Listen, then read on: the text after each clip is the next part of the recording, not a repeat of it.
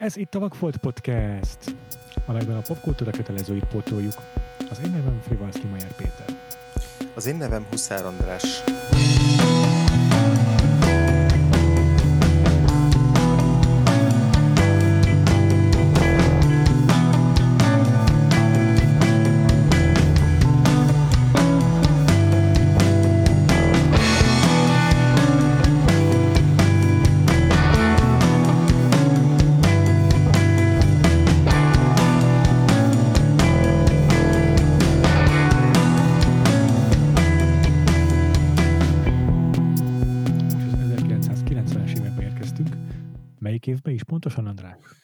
1992. 92-ben, köszönöm szépen.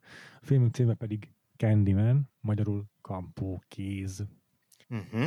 És uh, ez tulajdonképpen újabb slasher film az évadunkban. Bár annak mindenképpen egy ilyen modernebb változata, tehát a 80-as éveknek a, a műfajáról, a műfajáról beszélünk végül is elsősorban. Ez mindenképpen egy ilyen késői érkező. Uh-huh és azért ezen kívül is sok egyéb dolog teszi egyedivé, és egyedi, teszi megkülönböztethetővé ezen az alműfajon belül. Igen. Mm, az évadokban pedig azt teszi mindenképpen különlegessé, hogy a gonosztevő ö, származása ö, afrikai. Igen, és uh, ugyan volt már olyan filmünk az évadban, amelyiknek uh, fekete bőrű fő, volt a főszereplője, ugye a Night of the Living Dead, de, de és, és, és ott beszéltünk is abban az adásban elég sokat arról, hogy, hogy hogyan viszonyul az a film így mondjuk így a fai ellentétekhez, és mennyire emeli be a filmbe, ilyen tema, mennyire tematizálja mm, ezt a kérdéskört. El is vitatkoztunk erről, hogy ez mennyire lehetett szándékos, és mennyire csak így a korszellem csapódott le a filmre. A Candyman-nél, illetve a Kambukéznél sokkal egyértelműbb lesz ennek a, ennek a felfejtése, vagy legalábbis egyértelműbb az, hogy foglalkozik ezzel a, ezzel a kérdéskörrel a film. Igen. És ugye a másik olyan ö, fontos mozzanat, amit még itt most érdemes így az adás elején megemlíteni, hogy, ö, hogy idén mutatták volna be pont így összel a, a Candymannek a folytatását. Tulajdonképpen készült két rendes folytatás is, még a 90-es években azt hiszem, ö, ahol a, a, a, a... Az utolsó az már lehet, hogy 2000 valahány, megnézem. Ez már átcsúszott, simán lehet. A, azokban a közös az volt, hogy Tony Todd a címszerepben visszatért mind a két filmben, és aztán hosszú, vagy hosszabb kihagyás után nagyon sokat beszéltek arról, hogy, hogy lesz majd egy remake, vagy reboot, vagy valamiféle újra melegítés ennek a történetnek, és aztán, és aztán ez ez debütált volna idén, átsúszott végül jövő év augusztusára, és ennek a, a szimplán csak Candyman-nek elkeresztelt filmnek a rendezője az Nia Costa, és a forgatókönyvírója pedig Jordan Peele lesz, illetve a producere is. Az egyik forgatókönyvet, tehát többen is írják a forgatókönyvét, de hogy aktívan közreműködik ebben a filmben Jordan Peele, akinek meg ugye a Get, Out és, Get Out-ot és az azt köszönhetjük. És egyfajta ilyen spirituális folytatásként titulálják, visszatér benne a Tony Todd, uh-huh. hogy most pontosan milyen szerepben azt nem tudjuk, de hát valószínűsíthető maga Candyman lesz, nem csak cameo.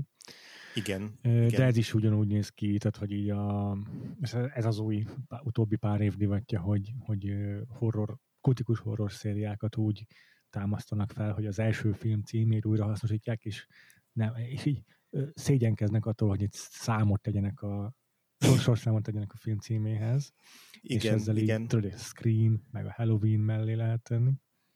Igen, igen, meg egy kicsit, kicsit, úgy is, kicsit úgy is próbálnak talán tenni, hogy az a második, harmadik rész az nem létezett. Igen, igen, igen. Biztos, hogy itt a Candyman kapcsán is ez lesz legalább a Scream-mel kapcsolatban azt mondják, hogy az elismeri majd az összes epizódot. Uh-huh. De például a Halloween is ugye úgy folytatódott, hogy a második részről már tudomást csevelt, hanem egy ilyen alternatív második részként jelent meg a, a David Gordon Green féle Halloween. Uh-huh. És lehet, hogy ez is ugyanígy, ugyanígy fog tenni. Igen, én megnézegettem aztán csak így a, a, a remake-nek, vagy remake-nek, na, a folytatásnak a, a, az adatlapját a Wikipedia, hogy mit írnak róla, és az alapján azért ez egy szorosabb folytatásnak tűnik, mint hogy csak így, ö, mm-hmm. így csak így a, az alap ö, mitológiát vegye át, tehát hogy, hogy egészen konkrét egyéb szereplőket is, is átvesz, illetve, illetve megöregít majd az a film. Uh-huh, és a, hát a helyszín is visszatér ugyanoda. És a, így van. Mert hogy ez a, amiről beszélünk, hogy hogy ez a film sokkal tudatosabban kezeli a, azt, hogy a, a főszereplője fekete bőrű, az abból fakad, hogy a film kulcs helyszíne, kulcsfontosságú helyszíne egy ilyen chicagói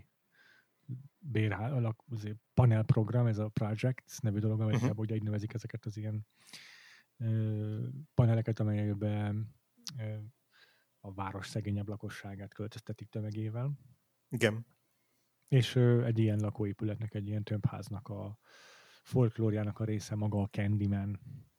Érdekes, hogy így a, ugye a múlt heti filmünk is Chicagóban játszódott, uh-huh. és, és hogy igazából olyan szegmenseit vagy szeleteit ismerjük meg Chicagónak, ami szerintem így a kevésbé filmekből, sorozatokból kevésbé ismert oldala Chicagónak, tehát nem ez a ez a ö, gangsteres vagy fehér galléros bűnözős ö, oldal, vagy, vagy nagy korrupciók, amiket így mondjuk ilyen chicagói ö, krimikből megismerhettünk, hanem, hanem, ö, hanem egyrészt ez a lakótelep, vagy ez a, ez a panelblokk, ö, másrészt a, a Henryéknek ez a, ez a teljesen ilyen lepukkant ö, környezete, illetve harmadrészt a Candyman főhősnője, a, a Helennek ez a ilyen középosztálybeli és ilyen tudományos életből, vagy tudományos közegből származó, ilyen privilegizáltabb közege, tehát hogy, hogy szerintem érdekes kis ilyen kis keresztmetszetet kapunk itt Chicagónak a filmekben kevésbé frekventált területeiről. Ja, ez tök érdekes, tényleg erre nem is gondoltam. Ez, ez, ez jó tényleg. Mm, de egyébként meg ez a környezet így ismerős, mondjuk a... Ja, ö, igen, a folytatások egyébként 95 és 99-esek. Okay. És így egybevág azzal, hogy a 90-es évek végén megjelentek a, megjelent például a Wire. Tehát így egybevág ezzel a, ezzel hmm. a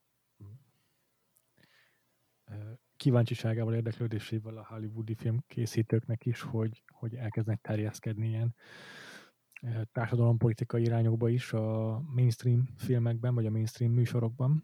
És uh-huh. szerintem ez a Candyman ilyen szempontból is egy, egy újító darabja az, a, a horrornak, vagy hogy mondjam, meg az évadnak mindenképpen egy feltűnő eleme, hogy, hogy behozza a, a, a társadalompolitikát, ami aztán mostanra meg már szinte nélkülözhetetlen része a horrornak. Igen, igen, igen, abszolút. Pont a Jordan Peele nevével legalábbis mindenképpen összefűződik. Igen. Igen, és azt, hogy ugye ez a film tényleg ilyen szociológiai ö, irányultságú, és hogy itt ö, kettős, mert hogy egyrészt így az osztály különbségeket ö, Igen. fejtegeti fel, tehát ezt a kifejezetten szegényebb réteget, akik teljesen magukra vannak hagyva a, a, a, a gondjaikkal, és itt a gondokat ö, így elsősorban nem is a, az a bűnözés vagy a bandák jelzik, amiket ugye így, így kintről szemlélnek a főszereplőink, vagy kintről gondolnak, hanem, hanem a, a köztük garáz, garázdálkodó kampókézről jelen esetben. Uh-huh. És hogy másrészt pedig ugye az, hogy, hogy a feketék lakta közeg, vagy környezet, Igen. és a, a fehérek lakta elitebb mm, réteg hogyan Igen. kapcsolódik egymáshoz. Ez, ez utóbbi is azért elég ritka így a, a horrorfilmekben, tehát hogy mi, mi, mi évadunkban is, vagy, vagy ritka volt legalábbis, ritkább volt mondjuk még így a 2010-es évek előtt. Tehát, hogy a, ugye mi a évadunkban is csak nagyon ritkán találkoztunk ezzel a, ezzel a problémakörrel. Még említettük azt hiszem a, a rémálom az elmúlt szában adásunkban, hogy a Wes Cravennek volt ez a The People Under the Stairs című filmje. Azt nem, azt hiszem, te... nem említettük a Rémálom az elmúlt szában van, csak a Patreonunkon került elő, mert Jordan Peele fogja remékelni azt a filmet. Ah, ah csak arra emlékeztem, hogy valahol említettük, de hogy az, az, az kifejezetten ilyen gentrifikációs és, és osztályharcos témákat visz bele egy ilyen home invasion történetbe. Uh-huh. És az azt hiszem pont ilyen 1989-es, vagy ilyesmi. 91, tehát egy évvel ja. előzi meg a kampókezet még közelebbi. Aha, aha, igen, tényleg. Úgyhogy itt a 90-es évek elején itt, itt, itt ugye valami így megmozdult, szerintem ez egyébként simán így összekapcsolható a, a, a Do the Right Thing által is, meg a Boys in the Hood által is filmjelzett ilyen kis új kis reneszánszról a 80-as évek végén, 90-es évek elején, amikor hirtelen több afroamerikai alkotónak és témának adtak ö, teret így uh-huh. Hollywoodban. Mondjuk jelen esetben pont egy, egy veretes brit rendezőről, Bernard Rose-ról beszélünk, aki a, a kampókezet rendezte, de hogy egyébként szerintem nem véletlen, hogy a 90-es évek elején került elő egy rövid ideig ez a téma, az, hogy aztán megint eltűnjön. Hmm. Igen, igen, ez érdekes. Egyébként azért természetesen azt már az évadunkban korábban is fejtegettük, hogy a horror az mindig valaminek a kommentárja, vagy nagyon gyakran lehet ilyen allegóriaként felfogni a rémségeket, de ahogy eddig megfigyeltük, szerintem főként ilyen külső fenyegetéseket reprezentált a, a horror. Tehát most így a klasszikusokra gondolok, ami ilyenkor beszokott ugrani az embereknek, az például a testrablok támadása, ahol ilyen uh-huh. hidegháborús paranoiát testesítenek meg a testrablók. Hmm. Akkor a dolog kapcsán is ugyanerről beszéltünk igazából, az eredeti kapcsán pláne, tehát az 50 uh-huh. valahanyas dolog kapcsán pláne. És akkor itt ezekben a filmekben ezek a, ez az allegória, meg ezek a társadalmi kommentárok már, már sokkal internálisabbak. Hmm. Mi, milyen értelemben? Tehát így az amerikai társadalom hogy, hogy igen, hogy van, nem, vagy nem a karakterekben? Külső, nem egy külső fenyegetés, ami az országon Aha. kívülről, vagy a millió kívülről uh-huh. fenyeget, hanem, hanem, hanem domestic, hogy házon belüli. Aha, aha, hogy aha. Mondjam, tehát, hogy a határokon belüli ö, problémákra világít rá. Igen, tehát amikor, amikor azt nézik, vagy azt vizsgálja az alkotó, hogy így a, igen, ahogy mondod, a saját házuk táján mik azok, amiket így a padlószőnyeg alá rejtettek, ja, vagy a parketta alá. Ebben azért egy picit mégiscsak emlékeztet a Night of the Living Dead-re, bár abból lehet, hogy csak én képzelem bele azt, hogy a, fegyvermániás közép-amerikaiak azok ugyanakkor a veszélyt jelentenek az amerikai társadalomra, mint a zombik, ugye ezt az értelmezést ezt látod, csak én látom bele, de azért ott is lehet ilyesmiről beszélni. De hozzátenném persze, hogy a Night of the Living Dead-ben benne van azért ez a hidegháborús paranoia is, mert ott meg egyértelműen kimondják, hogy egy ilyen vénuszi hm. szonda nukleáris sugárzás okozza a zombikat. Igen, igen, és ugye a, a Candymanben pedig a, a fenyegetés az, a, az a, a múltból, és azon belül is a Amerika történelméből, uh, vagy történelmi, történelmi múltjából és történelmi traumáiból okay. uh, sarjad. Így van. Beszéltünk is picit szerintem erről első körben. Vagy hát összefoglaltjuk nagyon röviden, miről szól a Candyman, hogy aztán ebbe belemenjünk. Jó, jó, oké. Okay.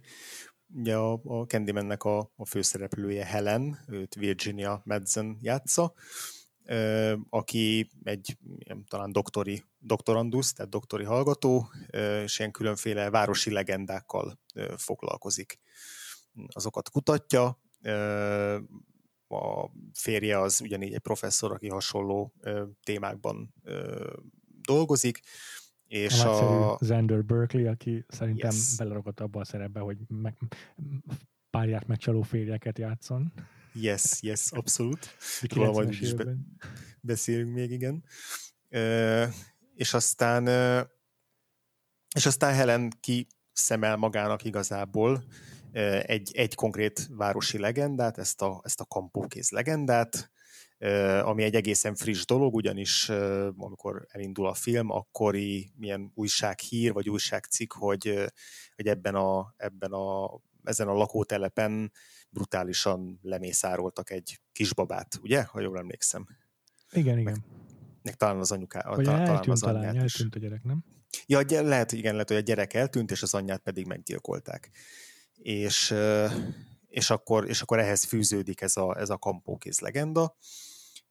Ezt kezdi el nyomozni a helyszínen Helen, majd ugye mivel ő maga nem hisz a városi legendákban, tulajdonképpen megidézi ezt a démont. Aztán majd beszélünk róla, hogy ez pontosan ennek mi a, mi a, a mitológiának a, a logikája. Szerintem Zavarosan így, így meglehetősen, mhm. de, de, de lényeg, ami lényeg, hogy, hogy elkezdi őt Helent üldözni ez a, ez a kampókéz, és ebben egészen váratlan helyzetekbe sodorja, tehát gyakorlatilag belekeveri őt olyan gyilkosságokba, amiknek ő lesz a gyanúsítottja. És aztán megkezdődik így köztük egy ilyen húzavona, vagy háború, vagy ilyen meghódítási kísérlet, ami aztán egy ilyen nagyszabású fináléban tetőzik. Ja, ez jó. És akkor beszéljünk akkor rögtön szerintem erről a mitológiáról, meg így magáról a kampókézről egy picit, ha már itt szóba jött az, hogy akkor neki az amerikai társadalmi traumákhoz kötődik a keletkezése. Uh-huh. Tehát az eredet, eredet története inkább így fogalmazok.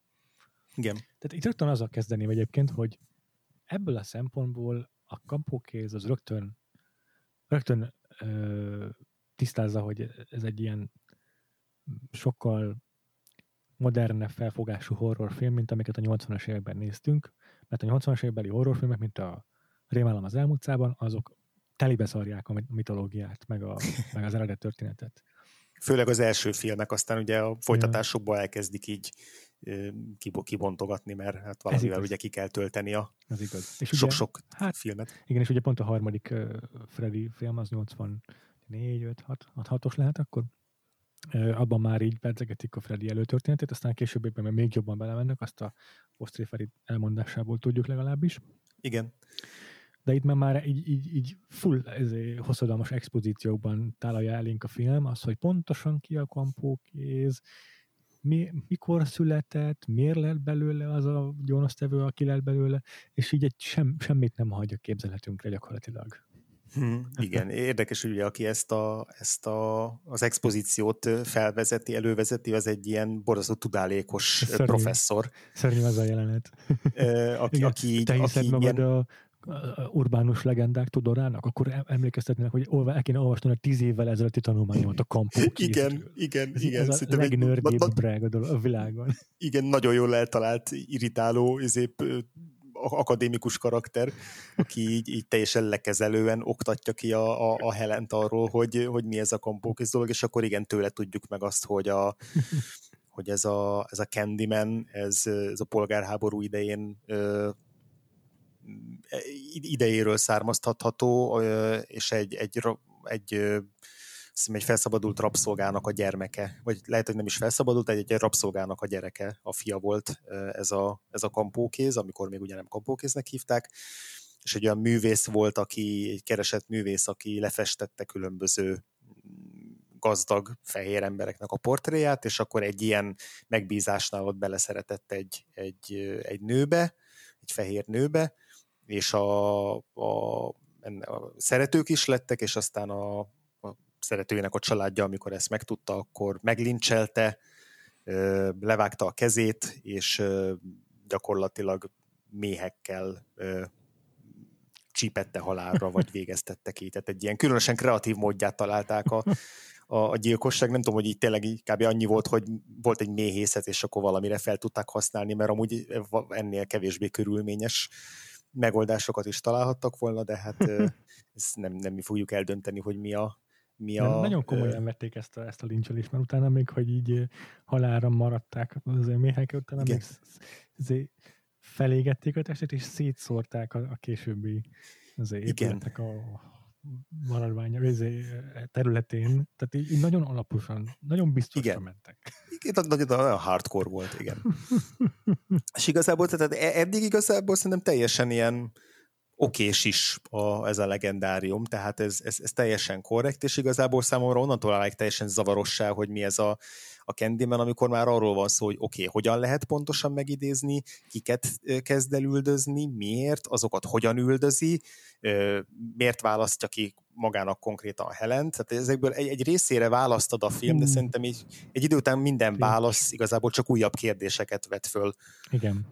Abban, hogy ez a, hogy ez a Candyman, ez, ez, ez pontosan a szellemként, vagy, vagy, vagy kísértő démonként pontosan mik az ő céljai, vagy mik az ő elképzelései, hogyan lehet elpusztítani például, az is egy ilyen, ilyen érdekes kérdés, erről is beszéltünk pont a Rémálom az elmúlt szában végén, hogy ott egy picit zavorossá válik, hogy hogyan pusztítják el, vagy nem pusztítják el a Fredit, itt aztán végképp számomra a végén nem volt érthető, hogy, hogy, hogy miért volt elég egy, egy mágia ahhoz, hogy ő elpusztuljon. Szó, szóval ez a, ez a része szerintem egy nagy katyvasz, de, de hogyha ki tudsz benne jobban igazítani, akkor légy szíves, tedd meg. Nem, én ugyanerre jutottam, mint te, hogy ez a film ez fölöslegesen túlmagyarázza a saját szabályrendszerét, hogy aztán ugyanúgy ne vegye figyelembe, vagy ugyanúgy ne vegye komolyan, mint a, a rémálom az elmúltszában. Tehát a rémálom ilyen szempontból őszintébb, hogy ott így az a fontos, hogy az álmaidba jön, és beszarsz tőle. és így nem, nem kell túl gondolni. Igen. Itt meg eleve egy ilyen, tehát már az, hogy valakinek a kampó keze van, épp elég elégséges indokot szóltat arra, hogy egy horror főgonosz legyen. Nem, legyen benne még méhek is. Kettő uh-huh. kell magyarázni, miért van kampókeze, és miért kötődik a méhekhez, és az egész egy ilyen olyan e- erőltetett valami. Én lehet, hogy te azt mondod, hogy neked még az elősztorinak ez a része oké, de szerintem ez is már olyan erőltetett. Aha. És akkor ne... igen, utána meg így, amikor bár, bárhányszor megjelenik a filmen a Tony Todd, uh-huh. akkor öt perceken keresztül monologizál, ahol magyarázza a saját motivációját, meg a szabályait. Igen, és igazából ez teljesen nem világos, hogy miért, miért, miért rabol el kisbabákat. Ja aztán az, hogy a Helent, ugye az, azt megmagyarázza a film, hogy végül is miért kattar a Helenre, az, az, az még oké. Okay. Ezt most magyarázzuk-e, mert ez, én nekem nem volt teljesen világos.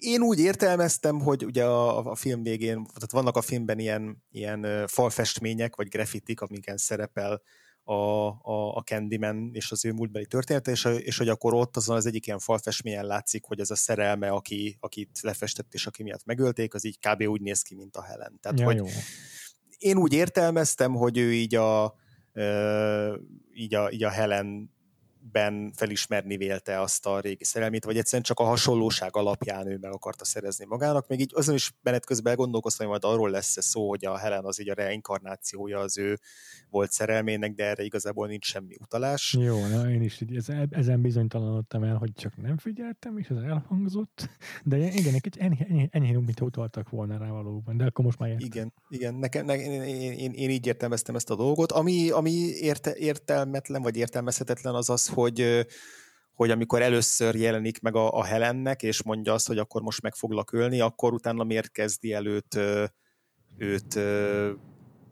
bemártani különböző gyilkosságokra. Egy olyan értelmezést olvastam, ami valószínűleg ez a, ez a valid értelmezés, hogy, hogy nem csak az a célja, hogy meghalljon és vele legyen ez a, a, a Helen, hanem az, hogy a Helen akarja azt, hogy, hogy tehát, tehát kívánja a halált, és hogy nem maradjon számára semmilyen más megoldás, vagy, vagy, vagy, e, vagy lehetőség csak az, hogy ő a Candymannel maradjon. Uh-huh. Nekem nem volt teljesen evidens a filmből, hogy ez, ez, a, ez a dinamika, vagy hogy ez a motivációja a Helennel szemben a, a Candymannek, de egyébként így, hogy utólag uh-huh. végig gondolom, ez úgy nagyjából stimmel. Ja, hát ez lehet, hogy csak ilyen azért fejben létező kánon. Valaki megpróbálta utólag jobban megmagyarázni. Mm. De még a mitológiához ezt is hozzátenni, hogy magát a Candyman nevet se tudom hova tenni, leszámítva, hogy mm. mézbe veled forgatva az embernek a teste. Miért Candyman a neve? az jól hangzik. Annyi minden lehetett volna a kampó kéz a magyarban legalább ezt a részét egyszerűsíti a mitológiának, nem kell gondolkodni. Mondjuk igen. De annyi minden lehetett volna még.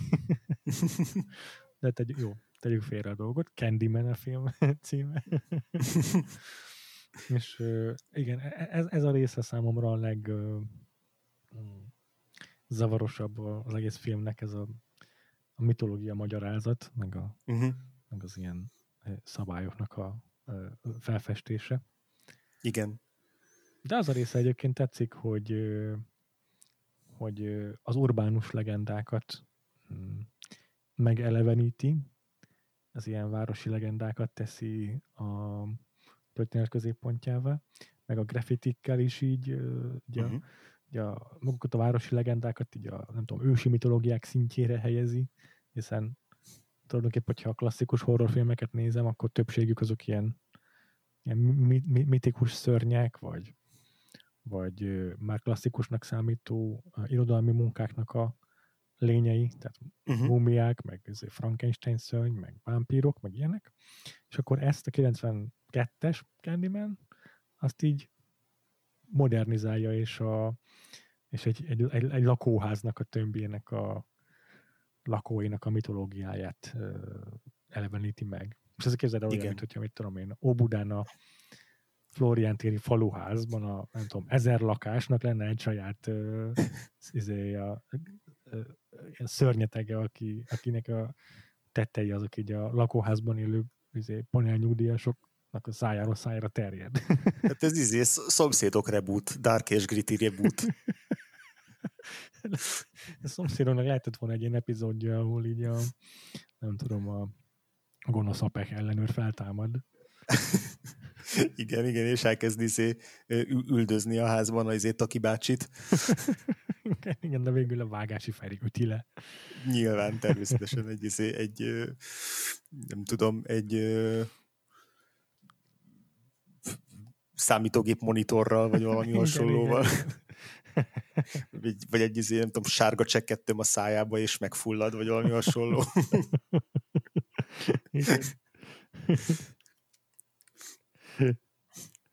Ja, igen, igen ez, ez szerintem, is, szerintem is egy tök, tök újszerű, vagy legalábbis a mi évadunkban biztos, hogy új szinthozó megoldás, hogy, hogy, hogy tényleg egy egyrészt egy modern modern ponthoz köti ezt a, ezt a, a villant, vagy ezt a gonosztevőt, másrészt meg ugye, ahogy mondtuk, ez a saját történelemből származtatja, vagy így az amerikai történelemből, de hogy így tényleg le, leszögezi egy ilyen modern mitológiát alkotva ehhez a, ehhez a lakótelephez. Ja, ja. De egyébként uh, ez totál működik, tehát most így kirejtem uh-huh. picit, de szerintem nagyon jó lepörletnek tartom azt, hogy, hogy a városi legendát így, így értelmezi újra. Abszolút, abszolút. Fie, az a helyzet, hogy így nekem, bár most egész eddig arról beszéltünk, hogy ez a mitológia ez így mennyire nem működik, nekem ez a film így eddig az évad legkellemesebb meglepetése volt. Nagyon kellemes film.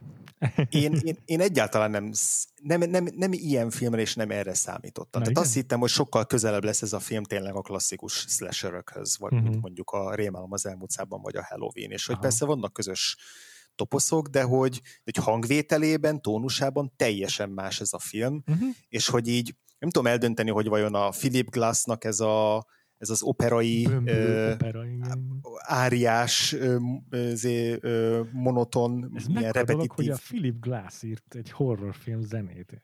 Ez Philip zseniális. Igen, és egyébként ő még visszatért a második részre is, Őrült. az a durva.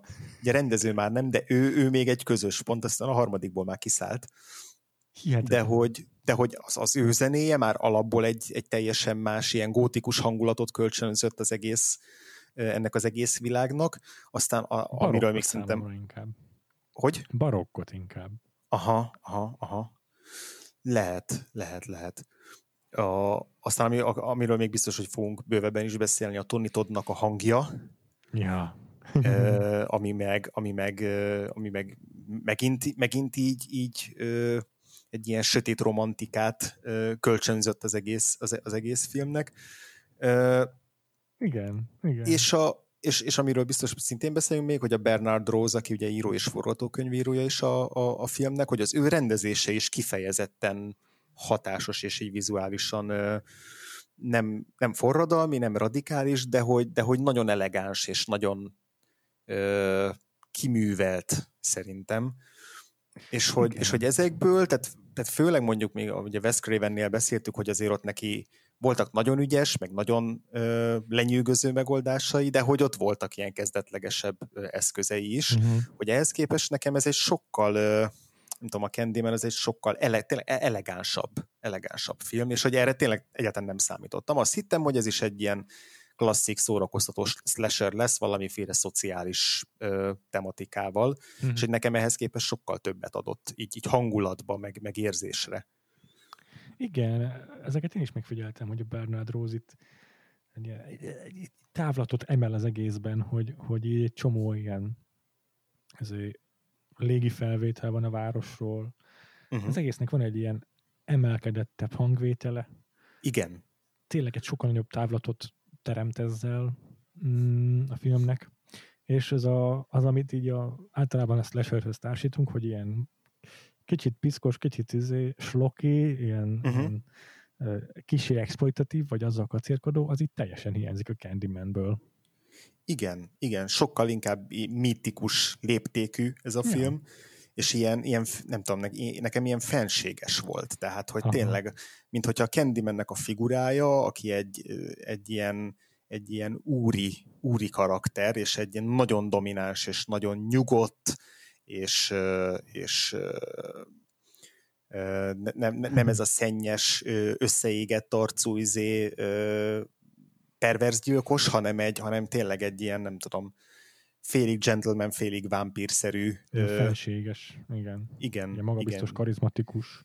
Igen, hogy ez úgy az egész, az egész filmet úgy nekem átítatta, vagy, vagy számomra egy átítatta, hogy ilyen hipnotikus volt számomra ez a film, és ahogy haladtunk előre a cselekményben, és ahogy mondjuk ha Helen is kezdett megőrülni, meg a vizualitás is kezdett így, így, így elborulni,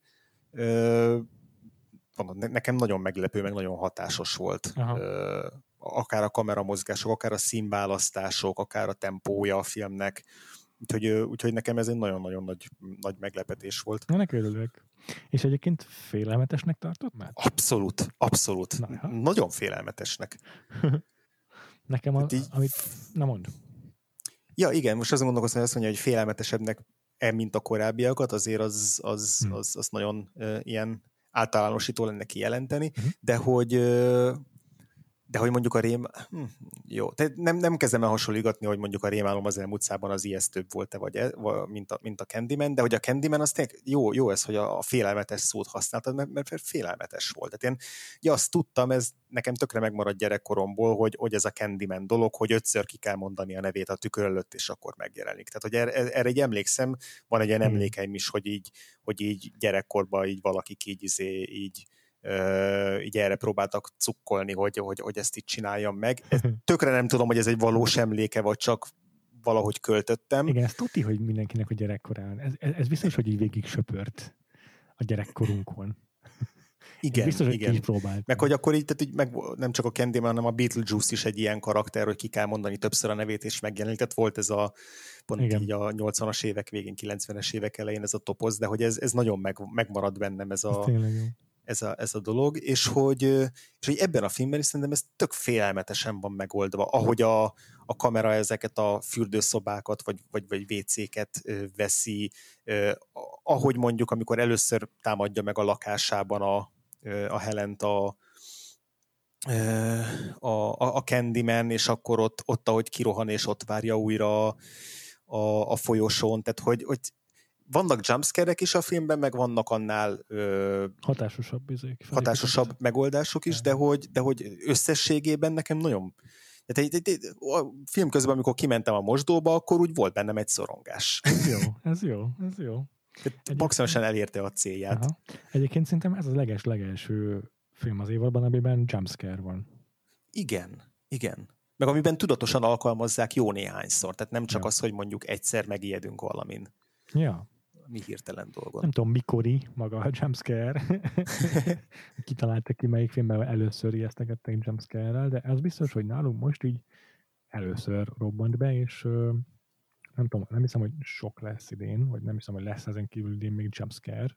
Ja, ja. Bármelyik filmben is, de az biztos, hogy innentől kezdve a horrorokat eluralja a jumpscare. Igen. Igen. Most már komoly klisé, és bántóan rossz klisé tud lenni.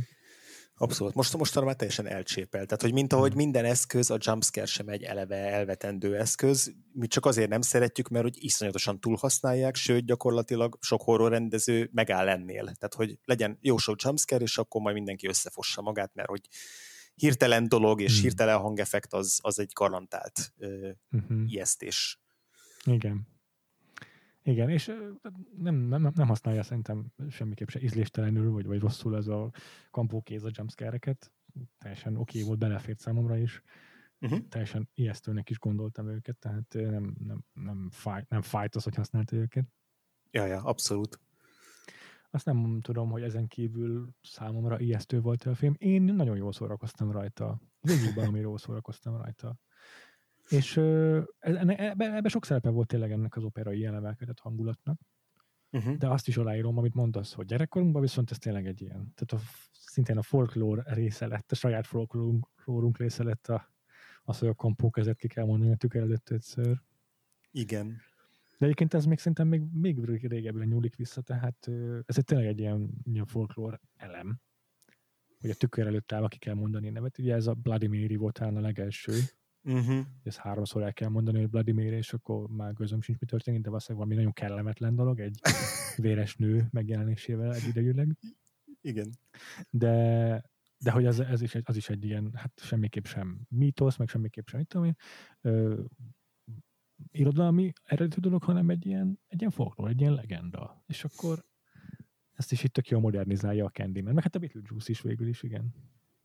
Igen, de szerintem így körülbelül onnan nem, én nem, nem ja. vagyok ilyen nem folklórkutató, de hogy, de hogy így körülbelül onnan, onnan ered, hogy aminek így nevet adunk, annak onnantól kezdve így hatal, hatalmat is ja. adunk. Ja. Tehát, hogy aminek neve van, annak már van valamiféle hatalma is, így akár ebben az esetben felettünk. Meg biztos, hogy valahogy kapcsolódik így a, igen. az ilyen spellekhez, tehát a varázsigékhez, vagy így rámondásokhoz, tehát így a rontásokhoz, hogy ugye akkor is ez mindig egy, ez mindig egy alapelem ezekben a folklór ö, dolgokban, nincs olyan fogalmazva, hogy, hogy, ö, hogy ki kell mondani dolgokat, hmm. tehát hogy el kell hangoznia, és, és akkor fogjuk azt így a valóságba így átrángatni a hmm. valamiféle, nem tudom, szellemvilágból. Hmm. Meg egy kicsit kapcsolódik a, ahhoz is, ahogyan a Freddy Krueger szerzi az erejét, mert ő meg ugye akkor válik, akkor lesz képes manifestálódni a valóságban, ha a gyerekek tényleg izé hisznek, meg félnek tőle. Igen, és a Candyman-be is el, valva, említenek valami ilyesmit, vagy legalábbis több, többször elhangzik a filmben, hogy így a Candyman azt mondja, hogy, izé, hogy, hogy, hogy ő a nem, hogy ő abból nyeri az energiát. Igen, ezt, ezt rendesen kimondja, igen. Ezt, Tehát ezt rendesen kimondja, de aztán igazából a film későbbi része az nem, nem erre vezet rá. Tehát nincs olyasmi, mint a rémálom végén, hogy a, hogy a, a főszereplőnk ő, ő hátat fordít okay. neki, és akkor azzal le tudja győzni, hogy, hogy, hogy, hogy izé nem hisz benne. Tehát ez, ez szerintem megint egy olyan eleme a Candyman mitológiának, ami így be van dobva, de igazából nincs végigvezetve. Végül is, ha nagyon akarom hunyorítva, akkor belelátom. Hogy elmondja, hogy itt arról van szó, hogy ő, hogy ő már nem fizikailag létezik, hanem csak az emberek emlékezetében, és azáltal, ezáltal ő örök életűvé vált, és erre, uh-huh. erre hívogatja Helent is, hogy csatlakozom hozzá az örökké valóságban, az embereknek a mitológiáján keresztül, hogy ő is váljon egy ilyen mitikus lényé. És ezért uh-huh. rángatja őt bele ezekbe a bűncselekményekbe, hogy ő vele kapcsolatban is kialakuljon egy ilyen mítosz. Mm. Hogy ő aztán a halála után a Candymannek az oldalán együtt legyenek halhatatlan mitikus lények. És hm. akkor viszont a film fináléjában, amikor felgyullad a Candyman, és kimenekül a Helen, és túléli, legalábbis egy rövid időre, és kimenti a gyereket, akkor azzal lehet, hogy azt éri el a Helen, hogyha nagyon akarok megint egy ilyen headcanon belemagyarázást, hogy ő, mint Helen, válik az új mitológikus figurává, és őról szólnak mostantól a, a hm. lakótömnek a legendái, és elfelejtik a candyman és ezért győz. Hm. Tehát, hogy nem mellette, hanem helyette. Lesz. Aha, aha. Ja, ez érdekes. Igen, mert, mert itt, itt ebben a filmben nincs olyan ö, epilógus, amiben, amiben visszatérne a Candyman, vagy bármiféle utalás lenne arra, hogy Candyman hmm. létezik. Vehetjük úgy, hogy igen, vehetjük úgy, hogy nem. Igazából ami a film textusában van, az az, hogy ő ott, ott elég a, a mágián és aki visszatér ilyen bosszúálló gyilkosként, az aztán a Helen lesz. Tehát egy abszolút szerintem a film eleget tesz a, a te értelmezésednek, vagy azt, azt látszik aláhúzni. És ugye van is egy olyan jelenet, amikor, amikor eltemetik Helent, hogy felvonul oda a, a, ennek a lakótelepnek a teljes lakossága, és, és ott bedobják a kampót a, a koporsó mellé, és így kvázi így megemlékeznek róla. Érdekes, hogy olvastam olyan kritikát vagy értelmezést, aki, aki ezt úgy, úgy vette ezt a temetés jelenetet, hogy itt, hogy itt a, ezeknek a lakóknak a megjelenése azt mutatja, hogy ők most már a Helentől fognak rettegni, és hogy ő lesz számukra a démon, de bennem teljesen úgy csapódott le, hogy ilyen kvázi hősként tisztelik, és így, tehát hogy tisztelegnek előtte azzal, hogy, Igen. hogy eljönnek a temetésére. Igen, én is úgy, úgy fogtam fel. Az, hogy aztán mégis egy ilyen gyilkos bosszúálló akármivé válik, az meg hát simán benne van az, hogy ő egyrészt a saját, saját magát ért atrocitások miatt, konkrétan az Ender Berkeley miatt, másik meg, hogy egy csomó gyerek is szemtanúja volt az összeégett testű Helennek, szóval így a gyerekek között simán tehát az, hogy a jön a összeégett fegyűnő, mint ahogyan a Freddy Krueger is kialakult a vele kapcsolatos mítosz. Igen, igen, és hogy a film nem, nem van egyenlőségjelet a között, hogy a, hogy a, a candyman ért traumák és a Helent ért traumák azok így, azok így ugyanazok lennének, mert hogy értelemszerűen nem is ugyanazok, de hogy, de hogy a Candyman az, az gyakorlatilag mégiscsak végigvezeti a, a Helent egy olyan trauma soron, ami alapján talán jobban megértheti azt, hogy, hogy, a, hogy, hogy ő, mármint hogy a Candyman nem is az, hogy jobban megértheti, de hogy, de hogy valam, valamilyen szinten ő is éljen át olyan szenvedéseket, mint a Candyman. Még hogyha teljesen más is az, hogy, hogy elmegy úgy intézetbe, zárnak valakit, hmm. és, és gaslightingolják eleinte, aztán pedig megszabadulnak tőle, meg megint a más az, hogyha valakit meglincselnek, és egy rakás méhel felfalatnak.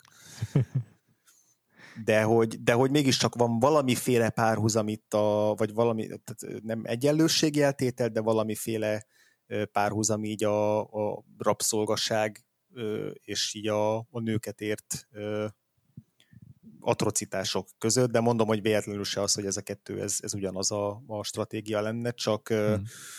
de, csak hogy a Helen is egy hasonló, a Helen is egy nem hasonló, de hogy egy kálvárián megy keresztül, és aztán így, így tér vissza a végén ilyen bosszúálló démonként. Uh-huh. Igen, igen, ez teljesen oké szerintem, teljesen jó, tök jó összekötötted a kettőt. Ja, beszélhetünk még egy kicsit arról, hogy így hogyan kezeli a film ezt a, ezt a lakótelepet, meg azt, hogy itt, itt, itt van ez a, ez a, a Helen, aki, ö, aki oda megy így, ilyen kvázi etnográfusként így kutakodni. Mert szerintem így tehát tényleg így 90-es évek elejéhez képest, ahhoz képest, hogy egy izé, brit fehér csávó volt a rendező, szerintem így egészen, egészen elkerüli nagy részt azokat a csapdákat, amik egy ilyen alaphelyzetbe amikbe bele eshetne ez a film. Igen, igen, egyetértek, egyetértek teljesen. Tök, tök fontos része, meg nem, egy, nem csak egy ilyen ürügy a, a, a horrorra, az, hogy egy ilyen lakótelepi környéken játszódik ez a sztori, hanem tök sok karaktert egész jól meg is ismerünk. Uh-huh. Vannak persze ilyen epizód szereplők, hogy egy-egy jelentre bukkannak fel, de nem nem buta klisék azok a figurák, vagy nem tudom, de nekem, nekem egy élő, lélegző kis közösségnek tűnt, és az egész egy teljesen realisztikus és okosan ábrázolt környék. Plusz az is nagyon tetszik, hogy a, hogy a Helen elmagyarázza, hogy ahol ő lakik, az az épület, uh-huh. az is pont egy ugyanolyan ezért panellakótömb lett volna, csak rájöttek, hogy sokkal jobb a kilátás, és akkor egy kicsit feltupírozták, és eladták fehér embereknek. Szóval ez az egész társadalompolitika, ez így egy ilyen utalások szintjén egy ilyen sokkal komolyabb réteget is kap a filmben. Igen, igen, igen, és amikor ugye a Helena legjobb barátnőjével, a, a Bernadettel ö, ö, együtt, aki egy, egy ö, fekete bőrű nő, mm-hmm. be, be, vele együtt kezd, kezdik el ezt a, vagy tehát ilyen közös a kutatásuk, és akkor ketten együtt mennek először ö, megnézni személyesen a, a, ezt, a, ezt a lakótelepet. Ott csak zárójelben van egy tök jó poén, amikor így próbálja győzködni a Helena Bernadettet, aki óckodik attól, hogy oda menjenek, hogy így, de, de hogy nekik oda kell menniük, és akkor azt mondja, hogy te figyelj, szerinted a, a, a, a Trevorék azok, azok, az, azok fú, hogy is, hogy is fogalmaz? Tudom, hogy, mire gondolsz, de nem emlékszem basszú, de ugye arról mert, mert nagyon frappánsan van megfogalmazva, hogy te mit gondolsz, hogy ezért Trevorék visszariadnának attól, hogy ezért kimenjenek a helyszínre, és akkor így ránéz a Bernard, hogy persze, hogy visszariadnának tőle, és erre mondja el, na ezért kell nekünk kimenni. Igen, tényleg. Ami szerintem egy tök jó poén volt. De hogy így a, a kettejükben szerintem tök jó megvan az, hogy mennyire más kép ö, má, má, másképp ö, tehát, hogy, hogy, hogy másképp éreznek azzal kapcsolatban, hogy ők most kimennek, vagy, vagy bemerészkednek a, itt a, a Cabrini Green területére. Tehát így a Bernadett viszonylag keveset szerepel azért a filmben, de hogy szerintem így egész jól megint csak így fejben fel lehet rajzolni, hogy ő, mint egy jobb módú ö, ö, fekete ö, nő, aki, aki, aki lehet, hogy maga is egy ilyen lakótelepről származik, lehet, hogy nem, ezt ugye erről semmilyen információ nincsen, de hogy ő, ő neki ott van a táskájába izé a paprika spray, meg ő, ő, jobban tart ettől az egésztől, és a Helen meg, meg ilyen magabiztosabban érzi úgy, hogy ő, ő végig tud menni ebben a házban, anélkül, hogy őt bármiféle atrocitás érné. Uh-huh. tehát, hogy így érdekes így a, szerintem az, hogy, hogy benne van a filmben, hogy, hogy, hogy mennyire különbözőképpen ja. tekintenek rá, hogy a Helen nem exploitatív, meg nem egy olyan karakter, aki így nincs tudatában annak, hogy ő, ő most itt betolakodik más ember, szegény embereknek az otthonaiba, de hogy mégiscsak van benne egy ilyen külső szemlélő aki abszolút. így érdeklődik, meg empatikus, meg, meg tényleg kedves, meg nem akar tolakodni, de hogy, de hogy ő az, aki ott átvászik a falon, meg fotózik, miközben a Bernadett már elhúzna a fenébe. Igen, van is benne egy ilyen arrogancia ebből kifolyólag azért. Igen. Hogy ő a fehér, Igen, és, fehér nők. És ez egyik eh, korai párbeszéd az, amikor megismerkednek ezzel az Anne-Marie-val, aki egy tök jó karakter, uh-huh az egyedülálló anyukával, aki, aki itt él ebben a, a lakóházban, és akkor azt hiszem, hogy ő mondja az egy első találkozásukkor, hogy csak a bajt fogják a, a fejükre hozni a helenék, és hogy Igen. tényleg erről, tényleg egész konkrétan a Helen bajt hoz a fejére. ja. Egyébként ez a Cabrini Green lakótelep, ez egy létező, azt szerintem Igen. is, hogy Igen. létezik valóban, és, és egyéb, egyéb installációkban is szerepel, vagy egyéb, egyéb, egyéb inkarnációkban is megjelenik a popkultúrában. Na. Van egy mm, Martha Washington nevű képregényhős, akit Frank Miller alkotott meg, ő onnan Aha. származik. Mm, aztán a, a Kanye Westnek az egyik videóklipjében megjelenik az, az, az, ez az építmény, a Homecoming hmm. című dalmal ráadásul. Hmm. Meg egyébként tényleg egy ilyen elég notórius környék, tehát több ilyen bandának is a bűntelepe, vagy hogy mondja, hogy mondja ilyen, ilyen bűnbandának is a, a, a mesdjéje, meg elég, elég brutális bűncselekmények történtek ott az a 90-valányos fennállása óta. Uh-huh. Szóval innen eredeztethető az, hogy hogy ezt, ezt a helyszínt választotta Bernard Rose. Annak a történetnek, amit egyébként hm, Clive Barker szerzett, uh-huh. ja, horrornak a talán a Stephen King melletti másik legnagyobb modern alakja. Uh-huh. És ő egy angol író, és a novellája, amiből ez a történet készült, a The Forbidden, az Angliában is játszódik, és valahol, mint a Liverpoolban, de egy hasonló környék abban a szempontból, hogy, hogy hasonló elemeket, hasonló célból használja föl, hogy ugye az ottani ilyen szegény környéken kialakult szóbeszédre alapozza a candyman uh-huh. De ugye ez Bernard Rose, amikor áthelyezte azt a sztorit Chicagóba, akkor, akkor döntött el, hogy legyen inkább mm, ez a Cabrini Green a helyszín, mert ugye ez így a, megfelel annak, ami Liverpool Angliában tulajdonképpen. Uh-huh. És ebből jött az is, hogy akkor itt a, a fekete lakóközösség az, akinek a mitológiájából ered a Candyman, úgyhogy végig az egész ez egy ilyen, ilyen logikai lépések sorozata szerintem, hogy ez így hogyan alakult ki, de teljesen, teljesen konzekvens, és mégis szerintem logikus is. Tehát hogy ez egy tök jó, tök jó kitalált, ilyen szempontból jó kitalált mm, háttérsztori.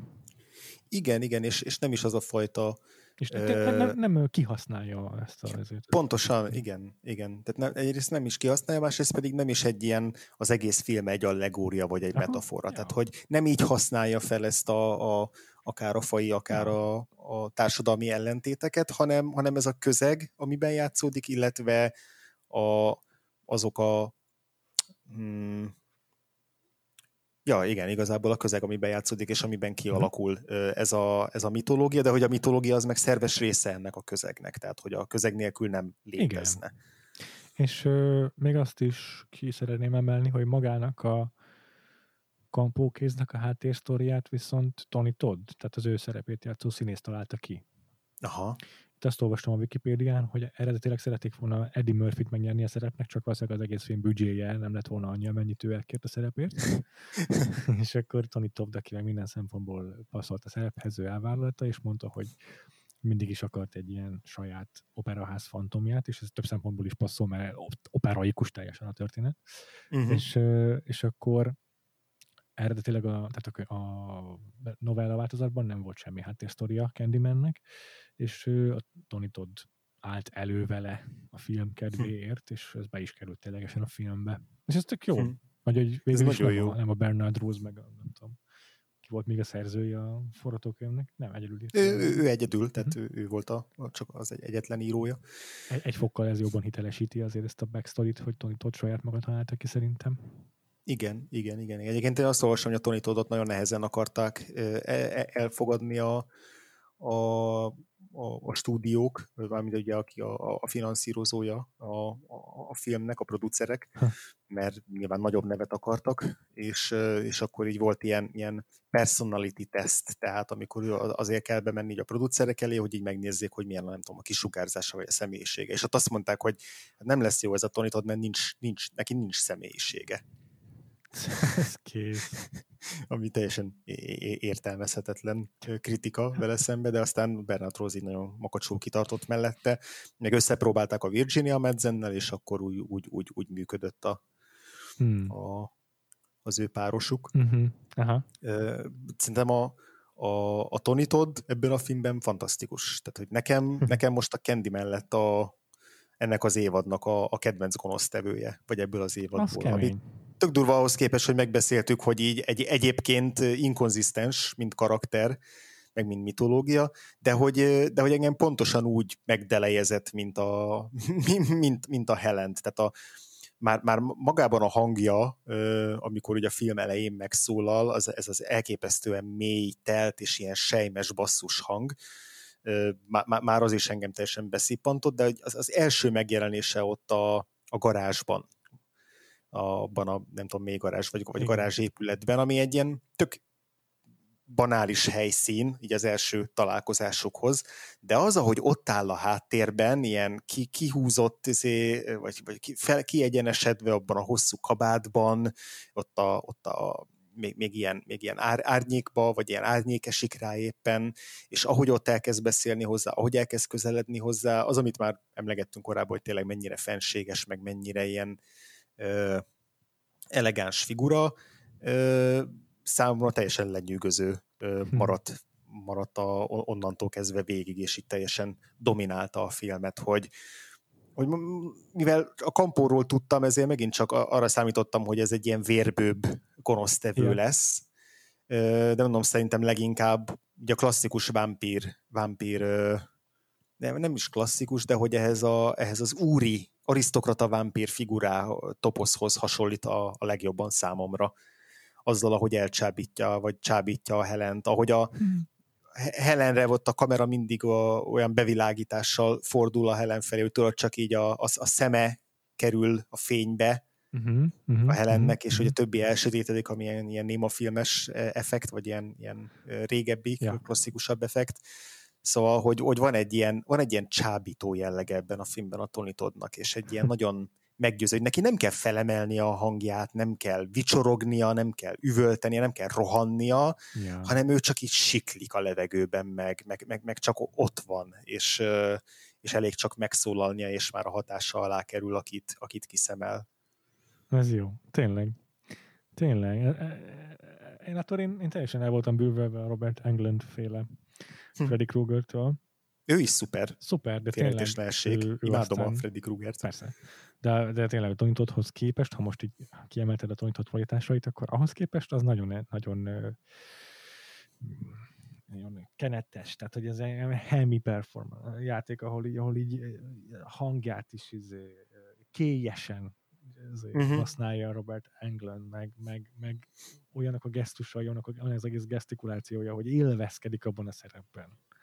És egy ilyen nagyon látványos, nagy teljes fizikumot igénylő alakítás a Freddy Krueger ehhez képest. Vagy más értelemben teljes fizikumot igénylő, mert, mert az egy ilyen, az egy ilyen kinetikusabb alakítás. Igen. És a Candyman meg tényleg a, a statikusságával, azzal, hogy egy ilyen 1,90 magas nagy bőrkabátos figura, vagy nem tudom milyen uh-huh. szőr, szőrmekabátos figura, és egy uh-huh. impozáns jelenlét, ezzel már készen vagy. igen. Igen, igen. Tony, egyébként képzeld, igen. trivia, Tony Todd játszotta a Night of the Living Dead 1990-es remake a band. Azt olvastam, és egy teljesen jó casting, ha már, ha, ha, ha már remékelték, ami ugye valószínűleg nem egy említésre méltó darab, de, de egy, egy, egy logikus választás. De hát ő aztán ilyen klasszikus horror, horror, horror színész maradt szerintem kb. egész életében, tehát a, a Végső Ellomás franchise-ban volt egy ilyen fontos szerepe. Igen, azt. Ö, meg hát ugye mi a izébe láttuk például a so, so, viszonylag sokat emlegetjük az Őslakos című filmet, a The Man, from Earth című Aha. filmet, amiben így kb. ő a legtehetségesebb színész, vagy, így, hogy ő, ő az, aki ténylegesen színészi alakítást nyújt, meg, meg hát a, a különböző Star Trek-ekből, főleg a Deep Space Nine-ból is emlékezhetünk rá. Klingon maszkból. a, igen, az a izé, azt hiszem a, a, a, a Next Gen-ben volt Klingon, és a, a Deep Space Nine-ban meg a, a, a Jake Sisko-nak a felnőttkori változata volt. Nem, hát az a, az a, az a, az a, az a, az a, na, mi az, az a Klingon, az, az, az visszatér a Deep Space Nine-ban is. Igen? Hát, én úgy emlékszem, hogy az... Több szerepet is játszottak. Mert elég, elég sok, elég sok. Ja, aztán lehet, hogy tévedek, de tök úgy rémlett nekem. De, de igazad van, igazad van, abszolút. De simán van olyan, hogy, hogy egy Star Trek színész az két-három szerepben bukkan fel különböző Persze, szóval. persze, ennek, ennek a világon semmi akadálya nincsen. és aztán így az azóta is így, most így nézegetem, Masters of Horrorban játszott The Beast nevű karaktert, Aha. meg meg legkülönbözőbb ilyen horror, meg sci sorozatokban, úgyhogy maradt ennél a, Aha. ennél a, a műfajnál azért, de legutóbb a, a Sikolynak a sorozatváltozatában játszott a Hookman nevű karaktert. Nem áll. De, de.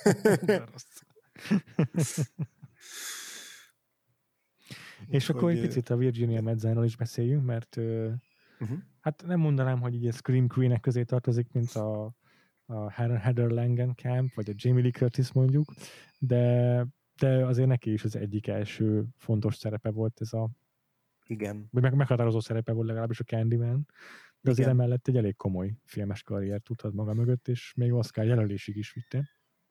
Igen, igen. Érdekes, hogy ugye mondod a, a Scream queen és hogy így mennyire más az ő, ez, ez a Helen karakter ebben a filmben, mert hogy ő, ő nem sikít talán egyszer se, vagy lehet, hogy csak... Nem emlékszem, de amikor a barátnőjét megölik, akkor azért igen. biztos nagyon kikészül. Igen, igen, igen, persze, csak hogy máshogy, tehát hogy, hogy másfajta megközelítést alkalmaz, vagy ő, vagy maga a, a film a karakterben. Aha, Ugye, aki, aki, aki nagyot sikít, ez a film végén a, a, a buta szeretője a Trevornak akit hmm. ugye aki ugye rátalál a Trevor Igen. hullájára. Tehát az, a, ott jelenik meg a klasszikus Scream Queen, és hogy a, a Helen meg ebben a ilyen internalizáltabb összeomlás az övé. Igen, és egy, egy, egy, egy, az is mindenképp el, vagy megkülönbözteti őt a klasszikus slasher mm, főhősnőktől, hmm. hogy, hogy már az elejétől kezdve ő kutatja fel ezt a gonosztevőt, Igen. teljesen proaktív, egész végig mindennek ő a mozgató rugója, uh-huh. és tehát egy, egy, egy képzett, tanít, tanult nő, egy, sokkal intelligensebb, mint általában a főszereplők, akik általában tinédzserek. Hmm. Igen. Igen, és ugye a film elején még, amikor először hangzik el a, a Candyman legenda, akkor ott egy ilyen nagyon klasszikus slasheres, kvázi tinédzseres flashbackben mesélik el a, a igen. hogy vezetik fel. Tehát ott igen. van a Ted Raimivel, a fiatal Ted Raimivel van az, a, van az a kis jelenet, hogy na, az, az a tipikus slasher Aha, tényleg. Része. Totál megfelelkeztem arra a jelenetről, de tényleg benne van a Ted Raimi. ez jó volt, igen. Igen. Ott, a, a, amikor az a jelenet elkezdett, akkor mondom, na, akkor ez egy kellemes kis uh-huh. tucat, tucat slasher lesz, és, és nagyon meglepődtem, mennyire más volt a film folytatása. Igen, igen, igen, igen. Én egyébként a Virginia Madzent annyira nem szoktam szeretni általában. Uh-huh. Van egy-két ilyen színész, a Virginia Madsen, meg a Patricia Arquette, lehet, hogy csak oh. ketten ilyen izé, szőke színésznők, nem tudom miért, hogy így, hogy így néha, néha nekem mind a ketten ilyen picit ilyen modorosak tudnak lenni. Patricia Arquette-re egy rossz szót nem hajla, vagyok hajlandó hallani ebben a podcastban. Na, én nem tudtam, hogy te ilyen nagy Patricia Arquette head vagy, vagy Ar- Arquette. Nem, most nem fogom kitalálni. Ar- Arkstem? Na jó, igen. De ugye mindenki, az, az, az is közös. Le, le, lehet, hogy te azokat a színésznőket nem kedveled, akiknek a testvérük is színész. Abszolút, szerintem megfejtetted. Én eddig nem jöttem rá a, a közös pontra, de, de csak, csak is erről lehet szó. Nem, hogy van egyébként bennük egy pici ilyen fanyarság, ami, ami, ami nekem néha valahogy nem, nem szokott összejönni, uh-huh. vagy, vagy nem, nem, nem szokott tetszeni, uh-huh. de, de ez tök változó, tehát ebben a filmben szerintem a Virginia Madsen tök jó volt, meg, meg nagyon jó volt ez a, ez a központi karakter. Aha. Egyetértek. De ez, ez egyébként szerintem a teljes casting tök jó, tehát hogy a, a Vanessa Williams nagyon jó a, a, az Anne-Marie-ként, akkor a, a Cassie Lemons, aki egyébként rendező, filmrendező igen? is, de hogy a, aha, igen, igen, ő, ő rendezte, a, volt egy ilyen 90-es évekbeli eléggé kritikailag, főleg így utólag elismert filmje, ez az Eve's Bayou, hm. meg, meg tavaly ő rendezte a Harriet Tubmanről szóló igen, wow. Izé, biopicet, ami annyira egyébként nem sikerült jó, sőt, mm. szerintem elég rossz. De, de hogy ahonnan szerintem őt a legtöbben ismerik, vagy ismerjük, a, ő volt a Jodie Fosternek a lakótársa ö, Bárányok hallgatnakban. Azt a... Aha. Hát ő, ő, ő, meg így megtalálta hogy a 90-es években a, a, a, ezt a szőke, főszereplő színésznő barátnője per lakótársa őzé, karaktert. Tényleg. Horrorokban. De egymás követő két évben, az tök jó. De hogy a bárányok hallgatnak az újranézésén is felféltem, hogy igazából amilyen aprócska a szerepe, olyan egész emlékezetes tud lenni, és szerintem ebben is tök jó volt. Hmm. Igen, igen, én is, én is egyetértek, hogy én is meg tudtam jegyezni. Nagyon bírtam igen. ezeket a mellékszereplőket. És hát Zender Berkeley meg, ahogy, ahogy elmondtad, tehát az nem lehet sokat hozzátenni a teljes ilyen gerinctelen csúszómászó. Nem is kell, hogy megmutassa a kamera, hogy a telefon azért nem, azért nem veszi fel, amikor hosszan kicsim, mert nincs otthon. Úgy is tudjuk. Pontosan hogy... tudjuk, pontosan tudjuk. igen, igen. De ez inkább a tévés szerepeiről is. Jó, most persze a, ezért a, kiemeltem a szemtől szemben, ahol ugyanezt a karaktert játszol. Igen, de, igen, igen, igen. De a, de a tévés szerepei miatt szeretjük őt, vagy emlékszünk rá szerintem jobban. Igen, igen, a 24-ben nagyon jó volt, és ott ugye el is játszottak azzal, hogy ő volt talán az egyik első olyan karakter, akit így... Gyan, gyan, gyanítottál. Igen, tehát hogy úgy, úgy, jelenik meg az elején, hogy ő az öltönyös gerinctelen bürokrata, és akkor egy darabig az, és aztán egy idő után meg jó fej lesz belőle, és aztán, ezt aztán kb. 20-szor eljátszották még a legkülönbözőbb karakterekkel a filmben. és aztán egy brutális halált hal. Igen, igen, igen, pontosan, de szerintem ebbe, ebből a verzióból, vagy ebből a toposzból, amit így agyon használta a 24, ő volt simán a legjobb.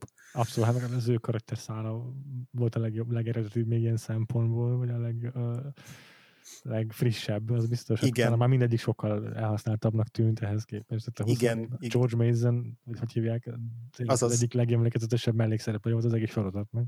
Abszolút, teljesen egyetértek, igen. De aztán 90-es éveket azt vég, nagyon brutálisan végig dolgoztat. Ugye a Terminátor 2-ben kap egy izét, egy pengét a fejébe, miközben tejet iszik. Még egy emlékezetes pillanat a karrierjének. Az is ugyan, ugyanaz a szereplő, ugyanazok. Ugyanaz, igen. De aztán volt az Apollo 13-ban, ott nem emlékszem rá. A Gattakában ott egy jó fej volt, ott ő az a, az a, az a doki, aki így uh-huh sokáig ő, ő róla is. Tehát hogy a film végső gattak egy nagyon-nagyon jó film, és ott a végén van egy kulcsjelenet, ahol ott eldől, hogy az Ethan Hawke az így, az így lebukik-e, vagy tudja teljesíteni a céljait, és akkor ez a, ez a, a Zender Berkeley kis mellékszereplő karakterén múlik, hmm. és így, így nagyon, nagyon biztosak vagyunk benne, hogy itt, itt, itt, itt geci ember lesz, és aztán nem lesz az. Tehát tényleg ez a két karakter, vagy vagy geci ember, vagy, vagy annak tűnik, de nem az. ez jó. Nagyon-nagyon szeretem. és uh, miről nem beszéltünk még?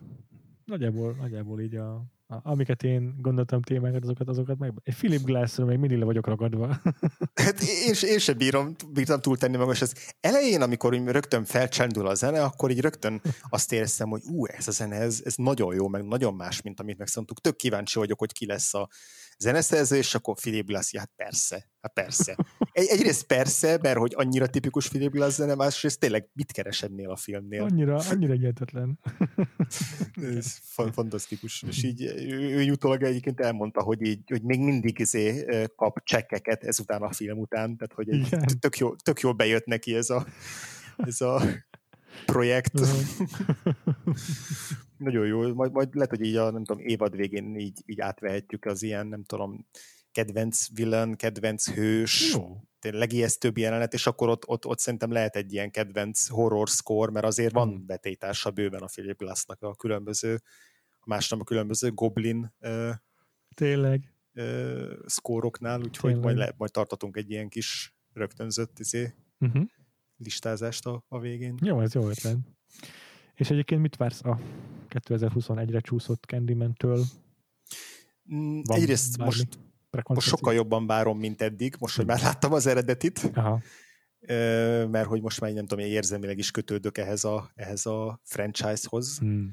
vagy ehhez a karakterhez, vagy ehhez a világhoz. Nagyon, nagyon, nagyon kíváncsi vagyok. Ö, Itt az adás közben pont említettem, hogy milyen jót tett a Candymannek, hogy nem akarta ilyen nagyon agyon tematizálni a filmet, meg allegorizálni. Picit félek tőle, hogy a Candyman el, át fog lendülni ebbe a, az irányba, mint a mint manapság gyakorlatilag minden művész horror. Ja, ja, ja, ja, ja. Ö, ha jól csinálják, akkor persze ez tök jól el is sülhet. Ö, meg, meg nem tudom, hogy nézted de azt, hogy, hogy, a, hogy tényleg kiket játszanak a, a főszereplők.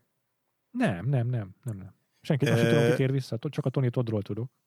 Tony Todd visszatér, igen, és mint Candyman, tehát Oké. Okay. maradt, Akkor nem maradt cameo, meg Candyman. nem egy ilyen izé felbukkan, mint a nyomozó, a 20. nyomozó a rendőrösön, és akkor milyen Nem, vicces. nem, nem, őt, őt ténylegesen ő lesz megint Candyman. Egyébként durva, hogy mennyire nem öregedett semmit az ember. Simán egy kicsi, kicsi elképesztő. smink, és simán.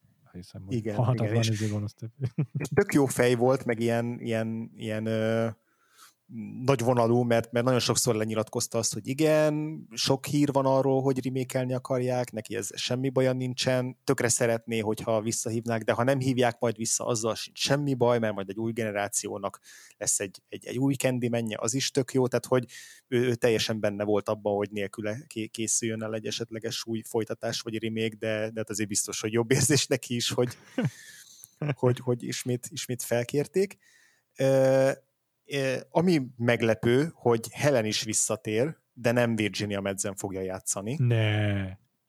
Igen, ezt nem tudom, hogy hogy, hogy, hogy lesz. Lehet, lehet, hogy annyi lesz, hogy így tudod, ilyen elmaszkírozott rémként így néha így Ja, felfelbukkan majd, Igen, és akkor nem lesz olyan feltűnő, hogy valaki más játsza. Nekem ez a tippem. igen, igen, igen. Szerintem ő lesz inkább ilyen cameo jellegű, Érdekes, érdekes de, lenne. de közben nem tudom. Hogy elvileg Viszont- ugye ő nem tért vissza a második, harmadik részben, hanem csak Tony Todd volt továbbra is a gonosz nevű. Én is úgy tudom, igen. igen. Na. Szóval ehhez képest ez egy, ez egy érdekes. Na de Viszont, Viszont, ami- Berkeley visszatér, azt mondd meg. Nem, nem, nem. Zender Berkeley nem lesz démon. Ő, ő annyira nyomi, hogy ő még démon se lehet. Na jó, van Saj, sajnos nem. Viszont ugye a, a főszereplő a Yahya Abdul Matin, Aha, the second, aki, aki a, beköltözik a Cabrini Green projektbe a, a barátnőjével, aha. és hogy a, ez a, a projekt már így, már így felfutottabb, tehát hogy így, így felújították, kipofozták, már ilyen, inkább ilyen izé, új gazdagok laknak benne, tehát hogy elvileg Middle lesz egy class, ilyen- upper middle class. upper middle class, igen, ilyesmi lesz a, a téma. Viszont nem tudom, tudod-e, hogy hogy hívják majd a karakterét? Nem, hogy? Anthony. Anthony, ez mondania Mhm. kéne valamit? Uh-huh. Mit? Nem emlékszem. Anthony McCoy. Nem segít, nem, nem vagyok. Ő volt a kisbaba. Basszus! Uh-huh. Uh. Uh-huh. Ugye? Szerintem ez tök menő, Ez nagyon menő. hogy ő most már felnőttként visszatér. Ez király ötlet. Szerintem, szerintem tök jó. Akkor ez megint egy ilyen legacy sequel, mint a Ghostbusters, meg a nem tudom. Igen, igen, igen. Amit nem tudom, ezer másik esetben meg így fikázunk, hogy ez milyen hülye ötlet, de nem tudom, itt nekem nagyon tetszik. Igen, itt, itt van létjogosultsága, mert hogy tényleg benne volt a kisbaba már az első részben. Igen, igen. Ez igen. jó. Tökre beindítja a fantáziámat, igen, igen. Abszolút nekem is, úgyhogy most, most, most, már, most már tétje van ennek a filmnek. Eddig úgy voltam vele, hogy hát majd biztos megnézem a podcasthez, meg ilyesmi, de most már így izgulok, hogy tényleg jó legyen. Ez jó. Egyébként én is nagyon izgulok, hogy jó legyen. Most meghallgattam a, volt a Blank Check podcast legutóbbi adásában a Nia da Costa, mint vendég, és ő rendezte Aha. Ezt a filmet. Semmit nem tudok a rendezőnőről, azt hiszem ezen kívül egyetlen filmje van eddig. Most meg ugye a Candyman után egyből leszerződtető még a Captain Marvel 2 is, szóval nagyon nagy benne a Hollywood bizodalma. Szóval Hm. nagyon kíváncsi voltam, meg a Patronon beszéltünk is róla, hogy de Jordan Peele producerkedése mellett azért mégse olyan jó ö, a, az ő, tehát a, a producerkedéséből kisülő dolgok mégsem olyan jók, mint amiket eddig ő rendezett, úgyhogy Igen. emiatt is szkeptikusak voltunk. Igen. De most mindegy, meghallgattam ezt a kb. két órás beszélgetést vele, meg a Blank Check podcast házigazdájával, és imádom a nőt. Annyira jó fej. Yeah, de jó. úgyhogy emiatt is most nagyon-nagyon szurkolok a Candyman izének a folytatásának. Nagyon, én is, tök jó. Mhm. Jó van, akkor szerintem nagyjából mindent átbeszéltünk a film Szerintem. kapcsán, és remélhetőleg nem mondtuk ki négynél többször ezt a nevet. Nem figyeltem rá őszintén szólva, de... Én sem. Talán az, hogy a kis megszakításokkal mondjuk ki, meg időnként variáljuk, hogy magyarul meg angolul mondjuk, akkor nem lesz gond. Akkor talán be- belefér, de azért most még egy negyed óráig nem megyek a, azért a fürdőszoba szekrény elé, tükrös fürdőszoba szekrény elé. Egyébként azt még nem emelt, lehet, hogy nem emeltük ki eléggé, hogy, hogy ez, ez egy milyen jó ötlet, hogy így a fürdőszoba szekrény mögött így van egy ilyen átjáró. Ja, tényleg. És hogy van ilyen tényleges átjáró is, mint a Cabrini Greenben, de hogy egyébként is onnan támad, így a rendes házban. Szóval ez egy, ez egy tök jó ötlet, mert mindenkinek a házában van egy fürdőszoba szekrény, tehát hogy ez így Igen. nagyon általánosan rá tudja hozni a parát. Ezt egyébként nagyon sok minden izé, sok, sok horror kihasználja. Tehát az, hmm. emlékszem, az x is volt ilyen része, hogy egy tükör ö, volt a része a uh-huh. a szertartásnak, és akkor az, az előtt kellett elmondani a nem tudom, varázsigéket, vagy akármiket, hogy megjelenjen a megidézendő szörnyetek. Szóval igen, ez egy ilyen klasszikus elem. De tényleg, tényleg jó, tényleg jó használja a film szerintem is. Azért is, mert ugye ez, ez egy olyan hétköznapi otthoni dolog, ami tehát, minden, minden, tehát főleg egy, egy gyereken lehet látni, hogy mennyire különleges dolog a tükör. Uh-huh. Elvarázsolja az embert, hogy hogy mennyire speciális tulajdonságai vannak. és, és ez itt tök jó, hogy van egy ilyen hétköznapi tárgy, ami mégiscsak különleges, meg egy a lakásban nem mindenhol van, hanem van egy vagy kettő belőle, és ettől egy ilyen uh-huh. fontos objektuma, meg ezért része a háznak. Sokszor ugye még értéktárgy is, vagy dísztárgy, és akkor, és akkor így lehet, lehet, lehet eljátszani a, a gondolattal, amit a horrorfilm így feldob. Te is otthon megpróbáltad elmondani a kampó ötször, meg a Mary-t, meg háromszor, mit tudom én, és, így, és így rögtön rögtön beindítja az ember fantáziáját. Abszolút. Hogy értek. Na jó van. Nagyon jó. Akkor... Jó van, akkor egy időre elbúcsúzunk Candyman-től, de még biztos, hogy visszatérünk hozzá, ha kijön majd a, az új film. Igen. Hát ez még egy fél év sajnos, de, Igen. de várni fogjuk. Jövő héten viszont sorra vesszük azt a végre sorra kerül az a rendezőnk, akiről itt az évadon belül még nem beszéltünk. Hát ez igaz. Csak a, a Vakfolt versusban, ez John Carpenter. És egy viszonylag és... késői darabjával fogunk igen. megismerkedni, ami azt is jelenti, hogy valószínűleg nem a, a dologgal, meg a nem tudom, a Halloween-nal, Halloween vagy a daily egy, vagy a köddel egy szinten álló film lesz. De, de ki nagyon kíváncsi vagyok, hogy milyen a 90-es évbeli termése John mhm. Carpenternek. Uh-huh. És akkor uh-huh. ez a film lesz a In the Mouth of Madness, az őrület uh-huh. torkában, Úgyhogy egy picit megint beszélünk majd Lovecraftról is biztosan, uh-huh. és igyekszünk vendéget is keríteni az adáshoz, már legalábbis tárgyalás alatt van a dolog. Uh-huh. És uh, talán emlékeztek még a Vakfolt versus évadban, hogy, hogy ez egy előre lezsírozott vendégeskedés lesz, ha minden jól megy. Uh-huh. Aki, aki hallgatta a verzust, az nem fog meglepődni. Így van.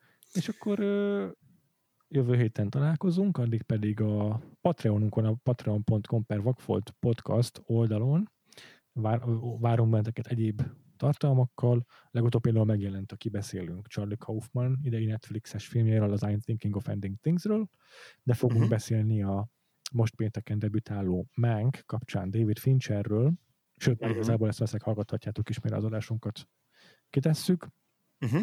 illetve mindig örülünk, hogyha csatlakoztok a támogatói közösségünkhöz, hiszen azon a felületen előszeretettel várjuk a visszajelzéseiteket, sokszor megszavaztatjuk veletek a, a, az évadunk tematikáját is, tehát azért, azért egy jó kis vibráló közösséget igyekszünk ott kiépíteni, tehát ez a patreon.com per Vagfolt Podcast.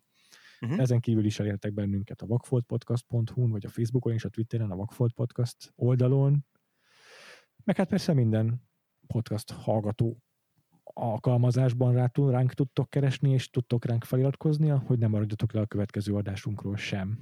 Uh-huh. És András, téged hol tudnak még olvasni a hallgatóink? Twitteren a Games alsóvonás felhasználó név alatt, a Recorderen online és nyomtatott változatban, illetve az epic.hu-n. Szuper jó. Én pedig csak Twitteren vagyok jelen, twitter.com per frivo, kettő elvel és óval, valamint mind a ketten írogatunk kicsit azért a letterboxd.com nevű ilyen filmes naplózós oldalra. Uh-huh. Vakfolti címkére keresetek rá, és akkor, és akkor nem csak bennünket találtok meg, hanem a hallgatóinknak a saját vakfolt pótlásait is. Uh-huh. Köszönjük szépen azoknak, akik a főfeedünkben is így velünk tartanak hétről hétre, uh-huh. Megnézik a filmeket, visszajeleznek, mesélnek a saját élményeikről a adott horrorfilmekkel kapcsolatban, ezeket tök jó mindig olvasni. Igen, köszönjük a kommentjeiteket a Facebookon, és aki nem látogatja a Facebookunkat rendszeresen, annak is javasoljuk, hogy olvassa, mert tök jó kommenteket írtak nekünk az utóbbi időben. Uh-huh. Úgyhogy akkor jövő héten megyünk bele az őrület torkába. sziasztok! Sziasztok!